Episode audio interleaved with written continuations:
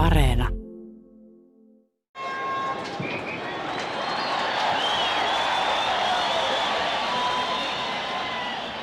Voittamattomuuden tunne on ensimmäinen askel tiellä, jolta ei ole paluuta. Tämän lauseen on sanonut kuuluisa italialainen jalkapalloilija Andrea Pirlo, suosikki pelaajani. Mun nimi on Henry Tikkanen ja sä kuuntelet Tiedetrippi-podcastin jaksoa nimeltä Tyhmyyden anatomia. Koska tämä jakso käsittelee tyhmyyttä, ihmettelet varmaan, mitä voittamattomuuden tunteella voi olla tekemistä tyhmyyden kanssa. Paljonkin. Tässä jaksossa ei haukuta ketään älyllisesti tyhmäksi. Puhumme paljon vaarallisemmasta tyhmyydestä, siis typeryydestä, johon fiksut ihmiset sortuvat. Otetaan esimerkki. Yhdysvaltalainen Western Union oli maailman hallitseva viestintäyritys 1800-luvun loppupuolella. Tuohon aikaan viestit välitettiin niin sanotusti lennättämällä, eli sähköttämällä morsekoodia. Ja Western Unionilla oli Yhdysvalloissa yli 7000 lennätin toimistoa. 1870-luvun puolivälin tienoilla skotlantilaistaustainen keksijä Alexander Graham Bell tarjosi Western Union yhtiölle uusimman keksintönsä patenttia 100 000 dollarin hintaan.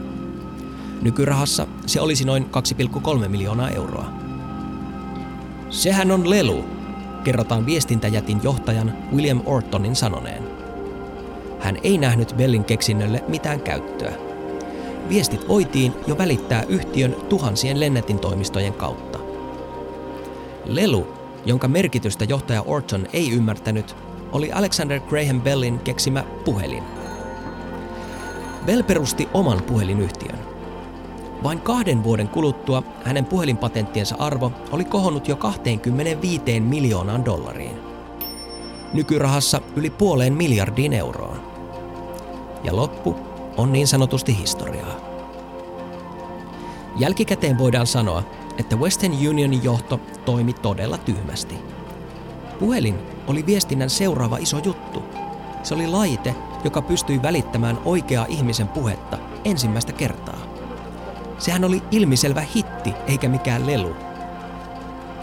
Oliko William Orton sitten tyhmä? Ei varmasti älyllisesti. Yliopiston käynyt ja maailmaa nähnyt mies. Oliko se voittamattomuuden tunne? Ensimmäinen askel polulle, jolta ei ole paluuta – kuten jalkapalloilija Andrea Pirlo asian hienosti muotoili. Mitä tyhmyys ja typeryys on? Sitä pohditaan tässä Tiedetripin jaksossa nimeltä Tyhmyyden anatomia. Mä olen Henry Tikkanen Yle Tieteestä ja mä olen tyhmä. Olen ollut tyhmä monta kertaa elämäni aikana. Tervetuloa mun mukaan matkalle tyhmyyksiin, joihin jokainen meistä voi sortua, jos emme ole tarkkoja. Tyhmyysuutisista päivää. Väkivallattomuuden nimiin vannonut intialainen kansanjohtaja Gandhi oli ehdolla viisi kertaa Nobelin rauhanpalkinnon saajaksi, mutta hän ei saanut sitä kertaakaan. Yhdysvaltain presidentti Barack Obama sai Nobelin rauhanpalkinnon oltuaan presidenttinä kolme kuukautta ja samaan aikaan, kun Yhdysvallat kävi sotaa Afganistanissa ja Irakissa. Kuulostaa aika tyhmältä. Maailman historia on täynnä tyhmiä juttuja. On yksilön tyhmyyttä, joukkojen tyhmyyttä ja rakenteellista tyhmyyttä. Usein tyhmyys näyttäytyy vasta jälkeenpäin. Aloitetaan tämä matka tyhmyyden ytimeen itävaltalaisesta kulttuurikaupungista Viinistä ja vuodesta 1937. Olemme salissa, jossa itävaltalainen kirjailija Robert Musil – pitää luentoa tyhmyydestä. Aihe on askarruttanut häntä paljon. Musil on kuuluisa kirjailija, mutta myös ensimmäisen maailmansodan veteraani. Nyt hän on seurannut natsisaksan nousua ja Euroopan uutta luisumista kohti autoritarismia. Eikö mitään ole opittu? Robert Musil kysyy yleisöltä, meiltä, mitä tyhmyys on? Musil kertoo, että tyhmyys ei ole älyllisen suorituskyvyn matalaa tasoa, vaan tyhmyys on älykkäiden ongelma. Musil kysyy, miksi joku ihminen saattaa olla fiksu jollain elämän tai ammatin osa-alueella, mutta niin tyhmä toisessa asiassa. Liittyykö tyhmyys moraaliin? Voiko ihminen olla esimerkiksi moraalisesti hyvä ja käyttäytyä tyhmästi? Tai päinvastoin? Miksi jotkut älykkäimmistä ihmisistä vaikuttavat usein kaikista tyhmimmiltä? Onko tyhmyys ennakkoluulo? Mysilin puhetta ja sen merkityksiä on pohtinut Shasha Golob-niminen psykologia-aiheiden kirjoittaja Psyche-julkaisussa. Tekstin otsikko on Miksi fiksuimmat ihmiset voivat olla niin tyhmiä? Golob tiivistää tekstissään tyhmyyden niin, että se on hyvin erityinen kognitiivinen eli tiedollinen ja tajunnallinen epäonnistuminen. Hänen mukaansa tyhmyys tapahtuu, kun ihmisellä ei jostain syystä ole käytössään oikeita ajattelun työkaluja. Seurauksena on kyvyttömyys ymmärtää tapahtuvaa, josta seuraa taipumus yksinkertaistaa asioita, joka vääristää asioita entisestään. Lopulta se johtaa tyhmään toimintaan. Mitä jos kyseessä on päättäjä? Tyhmyysuutisista päivää. Araljärvi oli maailman neljänneksi suurin Irlannin kokoinen järvi vielä 1960-luvulla. Neuvostoliitto ohjasi siihen laskevat joet puuvilla pelloille, tapahtui maailman suurin ympäristökatastrofi, Araljärvi kuivui ja nykyään sen tilalla on myrkyllinen hiekkameri. Koko alueen ilmasta muuttui aavikoksi. Kuulostaa aika tyhmältä. Olemme pohtineet nyt tyhmyyttä kuusi ja puoli minuuttia, mutta vieläkään emme ymmärrä sen perimmäistä luonnetta. Mitä filosofi Pekka Mäkelä sanoo tyhmyydestä? Se on vähän niin kuin vastuukäsitteiden piiriä niin, että sellaista, jota me sanotaan tässä normatiivisessa mielessä tyhmäksi tai typeräksi, me ajatellaan, että se olisi voinut toimia toisin. Mutta jostain syystä se ei sitä tee. Tai se, se käyttäytyy jollain tavalla, että me oletaan, että se voisi käyttäytyä aivan toisellakin tavalla ja sitten me mietitään, millä perustein se kieltäytyy tekemästä sen, minkä se voisi, niin, niin tästä mä päädyin ajattelemaan, että se on tietyn tyyppistä epäsensitiivisyyttä, joka voi johtua sitten erinäisistä, erinäisistä syistä, mutta esimerkiksi epäsensitiivisyyttä erilaisille perusteille. Me ei käytetä kaikkea evidenssiä, mikä meillä olisi käytettävissä, me kieltäydytään käyttämästä tai ei viitsitä käyttää tai, tai meillä on jotain motiiveja poliittisessa keskustelussa esittää jotain kantoja – joille me tiedetään olevan vastakkaista evidenssiä, mutta me ei suostuta puntaroimaan niitä, koska meidän intressissä on saada porukka uskomaan. Näin sanoo filosofi Pekka Mäkelä Helsingin yliopistosta. Tyhmyys ja typeryys voisi olla siis epäsensitiivisyyttä. Siis sitä, että menetämme syystä tai toisesta herkkyytemme asioiden lukuisille eri puolille tai toisiin ihmisiin. Sitten toimimme kuin norsuposliinikaupassa – Filosofi Pekka Mäkelä ajattelee, että joskus toimimme niin tahattoman tahallisesti. Kyllä me joskus tehdään niin, että me tavallaan tehdessämme tajutaan, että tässä porukassa tämä, mitä mun suustani nyt tulee, ne on itse asiassa, se on vähän tyhmää ja typerää. Mutta mut sitä ei ikään kuin sitä intentio enää voi pysäyttää. Vähän niin kuin tikaheitos, kun sun käsi on tietyssä vaiheessa, sä tiedät, että ohi menee, mutta enää sitä kättä ei saa takas. Ni, niin sellaisiahan meillä tapahtuu ja, ja sitten meitä kaduttaa, että miksi mä annoin periksi silleen, mä voin ehkä jopa itse analysoida, miksi se tuli mun suusta. Ja mä tiedän, että niin kuin mun ominkin standardein mä olin aika tyhmä ja typerä ja sitten se hävettää ja nolottaa. Me osaamme kuitenkin myös tarkoituksellisesti käyttäytyä tyhmästi ja typerästi niin, että se näyttäytyy meidän omissa silmissä hyvältä. Esimerkiksi trollaaminen, eli tahallinen provosointi, on tällaista toimintaa – sitä tehdään sosiaalisessa mediassa paljon. Oletettavasti se on emotionaalisesti helpompaa ympäristössä, jossa muut ihmiset ovat etäisiä. Harva meistä trollaa läheisiä ihmisiä. Vai kuinka? Tyhmyysuutisista päivää. Jäävuoreen törmänneen kuuluisan Titanic-laivan tähystäjillä ei ollut kiikareita, koska ne oli lukittuna kaappiin, jonne kenelläkään ei ollut avainta. Avain oli unohtunut toiselle laivalle määrätyn merimiehen taskuun. Varaavainta ei ollut. Kuulostaa aika tyhmältä. Me kaikki teemme elämässä virheitä. Tyhmästi toimiminen on kuitenkin eri asia kuin virhe. Virheitä tapahtuu eri syistä. Unohdamme asioita tai teemme virheitä silloin, kun ajattelu- ja harkintakykymme on hämärtynyt. Väsyneenä suutuspäissään, rakkauden sokaisemana, humalassa tai vaikka vain liian kiireisenä hosumalla.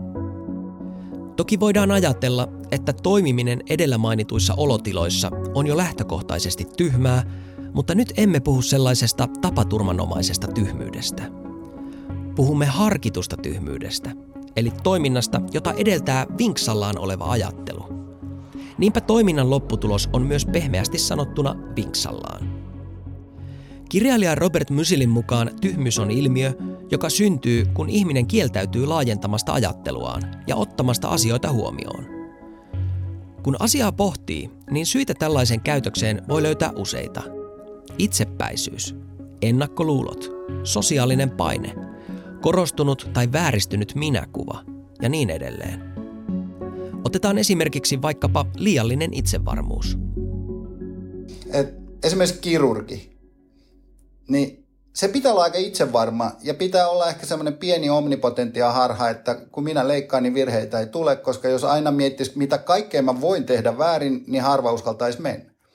Mutta kun tämä, tämä ekstrapoloituu tämä ikään kuin identiteettipiirre alueille, missä sitä kompetenssia, aitoa kompetenssia ei ole, niin, ja näin helposti tapahtuu. Esimerkiksi sanotaan, nilkkaan keskittynyt kirurgi alkaa puhua yhteiskunnallista asioista – niin hän vaikuttaa ehkä vähän epäkompetentimmalta ja saattaa puhua sellaisia, joka yhteiskuntatieteilijän korvaan kuulostaa ehkä vähän typerältä. Niin tapahtuu sillä, että se siinä identiteetti akselilla ikään kuin ei tapahdu mitään liukumaan, mutta sitten siinä substanssissa tapahtuu ja silloin näiden match on vähän huono. Filosofi Pekka Mäkelä korostaa, ettei hänen tarkoituksensa ole parjata kirurgeja. Se on vain hyvä esimerkki ammatista, jonka osaajalta vaaditaan erityisiä kykyjä ja taitoja. Jos ihminen ei ole tarkkana, saattaa hän peilata yhden osa-alueen huippuosaamisensa kaikkiin muihinkin asioihin. Koska olen tosi hyvä tässä, niin osaan tuonkin tosi hyvin. Se on harha. Kukaan ei hallitse kaikkea, ja sen huomaaminen vaatii itse reflektiota. Tyhmyys on sitä, kun ihminen kieltäytyy ottamasta käyttöön uusia älyllisiä työkaluja, vaikka hänellä olisi kaikki edellytykset tehdä niin. Tyhmyyden ja typeryyden vaarallisin piirre on se, että se tarttuu helposti. Niinhän sitä sanotaan, että joukossa tyhmyys tiivistyy.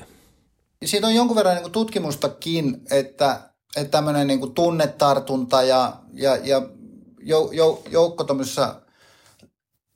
joukkotilanteissa niin tyhmyys, tai siis erilaiset asiat tarttuu ja meidän se yhteys toisten kanssa, niin vahvistaa tiettyjä asioita ja meillä on taipumus sen joukon takia vielä vahvemmin olla samaa mieltä muiden kanssa, koska se me on niin meille niin tärkeää. Esimerkiksi Solomon Ashin kuuluisissa sosiaalipsykologian kokeissa koehenkilöt olivat taipuvaisia vastaamaan helppoon tehtävään väärin mukautuakseen muuhun ryhmään. Tulokset paljastivat, että me ihmiset olemme yllättävän herkkiä ryhmäpaineelle – Artikkelissa Miksi fiksuimmat ihmiset voivat olla niin tyhmiä, Shasha Golob kirjoittaa Saikilehden artikkelissaan, että kun tyhmyys on vallannut ryhmän tai yhteiskunnan, sitä on erityisen vaikea kitkeä. Tämä on nähty esimerkiksi koronarokotteiden vastustamisen kanssa. Osa ihmisistä kieltäytyy rokotteista, vaikka mikään järkiperäinen seikka ei perustele tällaista toimintaa. Vai perusteleeko sittenkin? Me ihmiset nimittäin kykenemme järkeilemään vaikka mitä, kun päätämme itse parametrit, eli ne tiedot, jotka syötämme järkeilymme pohjaksi. Jos minä vaikka uskoisin, että rokotteisiin on piilotettu nanobotteja, niin se johtaisi ajatteluun, jossa alan järkeillä sitä, mitä ne nanobotit tekevät kehossani ja sitä, kuka ne on sinne laittanut. Ajattele laskutoimitusta. Jos kaavaan syöttää yhdenkin väärän numeron, lopputulos ei anna oikeaa vastausta. Kaava on yhä looginen, mutta lopputulos on väärä. Näin ollen rationaalisuus on tietyllä tavalla subjektiivinen kokemus. Siis subjektiivisesta näkökulmasta, niin mä luulen, että me ollaan rationaalisesti tyhmiä aika usein siinä mielessä, että meillä on joku tavoite ja me uskotaan, että meidän niin kapeasta perspektiivistä uskotaan, että joku keino on paras tapa tavoitella sitä tavoitetta. Mutta objektiivisesta perspektiivistä me vaan totaalisesti erehdytään siinä keinossa. Miksi me sitten erehdymme keinoissa? Siihen voi johtaa se, että ihminen kieltäytyy hyväksymästä mitään todistusaineistoa ajattelunsa perustaksi tai näkee sen vääristyneestä näkökulmasta. Psykologinen kieltoreaktio saattaa liittyä esimerkiksi vakaumukseen, fanatismiin, uskomuksiin tai uskontoon. Lauma-eläiminä me ihmiset myös seuraamme herkästi esimerkkiä, ja meihin saattaa vaikuttaa läheisten ihmisten tai ihailun auktoriteettihahmon näkemys. Tai sitten haluamme vain niin kovasti, ehkäpä lapsellisesti maata polkien, että asiat menisivät juuri kuten me haluamme. Et y- yksi, yksi tota, sellainen niin kuin wishful thinking tai sellainen niin kuin toiveajattelutyyppinen, että haluaa niin kovasti, että maailma olisi sellainen kuin minä sen haluan olevan, niin hämärtää täydellisesti arvioint siitä evidenssistä, että oikeastaan se maailma, minkä mä haluaisin maailman olevan, niin se on aika hemmetin kaukana siitä, missä me ollaan. Ja sitten jos toimii ikään kuin me asuttaisiin siinä maailmassa, minkä mä haluan, niin, niin se, vaik- se vaikuttaa aika tyhmältä ja typerältä. Tyhmyys on siis ilmiö, joka tapahtuu silloin, kun meillä ei ole käytössämme tarvittavia ajattelun työkaluja. Syy siihen voi yksinkertaisesti olla se, ettemme hyväksy niitä työkaluja käyttöömme. Tyhmyys voi myös tarttua, ja valtaa havittelevat ihmiset ymmärtävät tämän. Filosofi Pekka Mäkelä. Voisiko olla niin, että joskus typeryys on aika rationaalista? Mä ajattelen nyt jo, jonkinlaista ehkä populistista, tota, poliittista möyhötystä, jossa syötetään ihmisille tietyn tyyppisiä näkemyksiä, jotka selvästi on tyhmiä ja typeriä noin niin kuin evidenssin valossa, mutta se intressi, joka ohjaa niitä, niitä jotka tätä, tätä harrastaa, niin niiden näkökulmasta oikeastaan näyttäytyy aika rationaalisena ja aika, aika tehokkaana vallankäytön muotona. Ottamatta kantaa siihen, oliko Iso-Britannian ero EUsta järkevää vai ei, niin Brexitiin johtanut kansanäänestys oli joka tapauksessa kollektiivisen tyhmyyden valtava performanssi. Äänestäjille nimittäin valehdeltiin. Filosofi Pekka Mäkelä viittaa aihetta käsittelevään kirjaan Philip N. Howardin teokseen Lie Machines, eli valhekoneet kun nämä, jäi, nämä valehtelijat, jotka tätä propagandaa levitti, jäi siitä kiinni, koska se oli aika ilmeistä, niin ne myöskin aika nopeasti kertoi ihmisille, että no itse asiassa, jos me nyt ihan ollaan, me kyllä valehdeltiin. Mutta siitä on aika hyvä tutkimus, kuinka mielettömän vähän se vaikutti niiden ihmisten mielipiteen muodostukseen sen jälkeen, kun niille oli kerran valehdeltu se tieto, että itse asiassa ei se ole totta aivan pieni prosenttiosuus muutti enää kantaansa suhteessa Brexittiin sen jälkeen, vaikka niillä oli kerrottu, että useimmat ne perusteet, joiden perusteella todennäköisesti uskon, että Brexit on oleva hyvä juttu, ei pidä paikkansa. Ja tätä mä nyt ajattelen, että tämä on, tämä on tyhmää, tämä on typerää, tämä on typerää äänestämistä. Jos sulle nyt suoraan kerrotaan, että sulle on valehdeltu, niin pitäisi nyt jonkun kellon, rationaalisen kellon ikään kuin soida. Kollektiivinen tyhmyys voi olla niin voimakasta, että sitä ei kaadeta edes totuudella.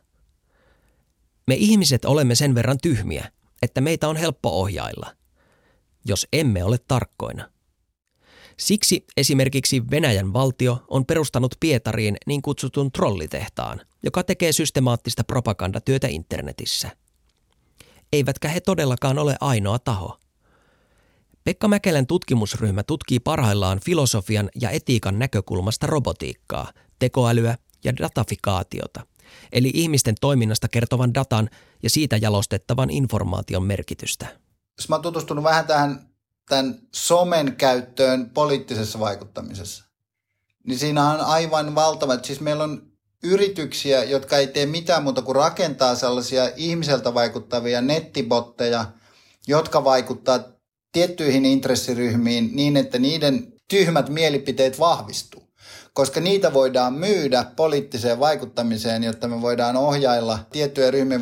Niiden pohjalta voidaan jo aika hyvin ennustaa, miten porukat tulee äänestämään, kun ne saa ajettua niitä botteja. Toisin meillä on tehtaita, joissa ihmiset seuraa somea, katsoo minkälaiset tyypit on herkkiä tietyn tyyppisille uskomuksille, ja niille aletaan syöttää ja niitä aletaan vahvistaa. Niin kyllä me ollaan aika kaukana sellaisesta autonomisten yksilöiden äänestämiskäyttäytymisestä, että ja jotkut tienaa tällä paljon rahaa. Tyhmyysuutisista päivää. Itämaisessa lääketieteessä sarvikon sarvesta jauhettua jauhaa pidetään lääkkeenä useisiin sairauksiin, jopa syöpään, ilman mitään kliinisiä todisteita. Osittain tästä syystä sarvikuonot on salametsästetty sukupuuton partaalle. Kuulostaa aika tyhmältä. Voiko tyhmyydeltä suojautua? Onko siihen lääkettä? Maailmankuulu fyysikko Stephen Hawking sanoi kerran luennollaan, että vietämme paljon aikaa historian opiskeluun, joka on enimmäkseen tyhmyyden historiaa. Eräässä pilapiirroksessa on hieman samanlainen teema. Nojatuolissa istuva vanha mies toteaa nuoremmalleen. Ne, jotka eivät opiskele historiaa, ovat tuomittuja toistamaan historian virheitä. Mutta ne, jotka opiskelevat historiaa, ovat tuomittuja katsomaan avuttomana vierestä, kun kaikki muut toistavat historian virheitä. Pointti on se, että sivistys ja koulutus ovat loistavia lääkkeitä tyhmyyttä vastaan, koska tyhmyyttä vastaan voi puolustautua vain, jos oppii tunnistamaan tyhmyyden.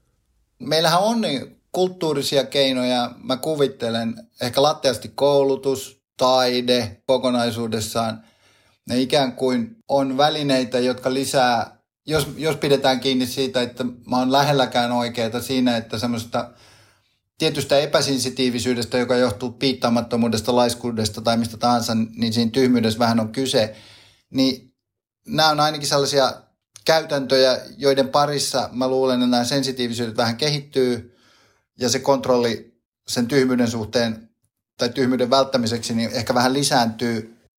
Tyhmyyden voittamiseksi kannattaa tehdä töitä, koska panokset ovat korkeat. Ilmastonmuutos on koko planeettaa koskeva ongelma. Tiede on ollut tietoinen siitä jo kauan ja yrittänyt kertoa maailmalle, että jotain tarttis tehdä. Viimeistään nyt pitäisi tehdä jotain. Kohta on jo liian myöhäistä. Silti monet ihmiset yhä vastustavat ilmastotoimia. Miksi? Mikä on sen järjellinen peruste? On vaikea kuvitella kenenkään haluavan ilmastokatastrofia, joten ainoa uskottava selitys on se, että ihmiset eivät usko ongelman olemassaoloon vastuulliset tiedemiehet on ikään kuin sen evidenssin ja oman metodinsa avannut rehellisesti, joka on aiheuttanut sen, että miten me saadaan evidenssiä siitä, että ilmasto muuttuu. Se on aika monimutkainen se, se mallintamistapa. Sitten meillä ei ole kuitenkaan dataa, mitä me syötetään niihin malleihin kuin tietyltä ajalta historiasta. Ja nämä rehelliset tiedemiehet myöntää kaiken tämän. Edelleen tietenkin itse uskon, että ne ovat täysin oikeassa. Se on, että nimenomaan se muutos tapahtuu. Ja sen lisäksi niin rationaalisesti tiedettä tehdään, mutta se on avannut sen portin, kun he ovat rehellisesti myöntäneet, että ei me varmaksi koskaan tieteessä tiedetä. Että tiede on erehtyväistä, ja, mutta se on itseään korjaavaa ja, ja se on nyt paras tapa kuitenkin hankkia tietoa maailmasta. Että jos jonkun perusteella uskomuksia kannattaa muodostaa, niin näin varmaan on. Niin se on avannut tietyille intressiryhmille oven kiistää niitä ja sitten taas typerät johtaa tyhmiä tässä suhteessa Eli aiheuttaa tällaista epäuskoa esimerkiksi näihin.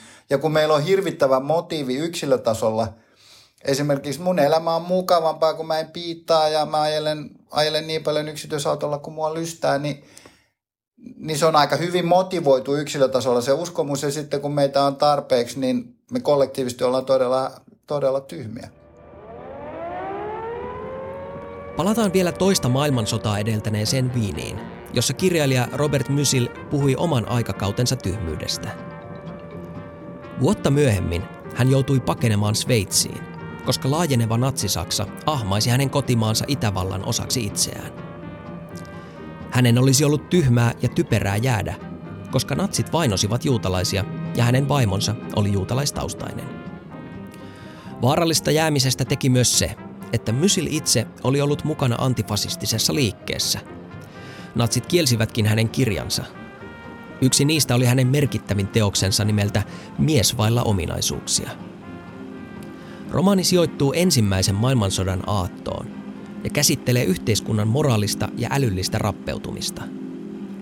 Kirjan päähenkilö on entinen matemaatikko Ulrich, joka kokee olevansa vailla ominaisuuksia, koska hän ei onnistu vuorovaikutuksessa ympäröivän yhteiskunnan kanssa. Mies vailla ominaisuuksia on yli tuhatsivuinen trilogiajärkäle, jota Mysil kirjoitti parikymmentä vuotta, mutta joka silti jäi kesken.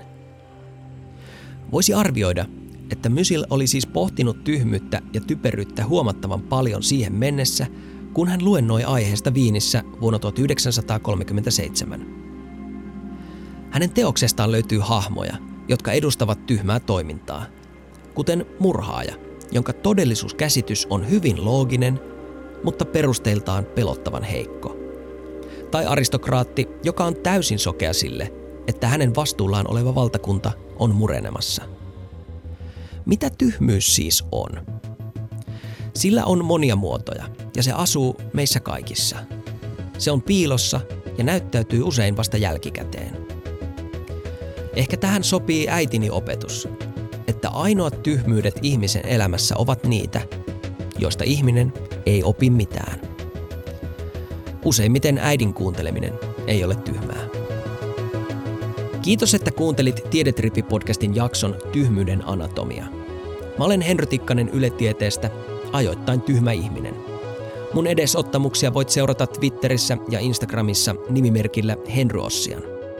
Jaksossa ääni näytteli Jere Pehkonen Yleäksän iltapäiväohjelmasta Poikelus, Pehkonen ja Parikka. Äänisuunnittelun tähän Tiedetripin jaksoon on tehnyt Anders Johansson. Tavataan taas seuraavalla Tiedetripillä –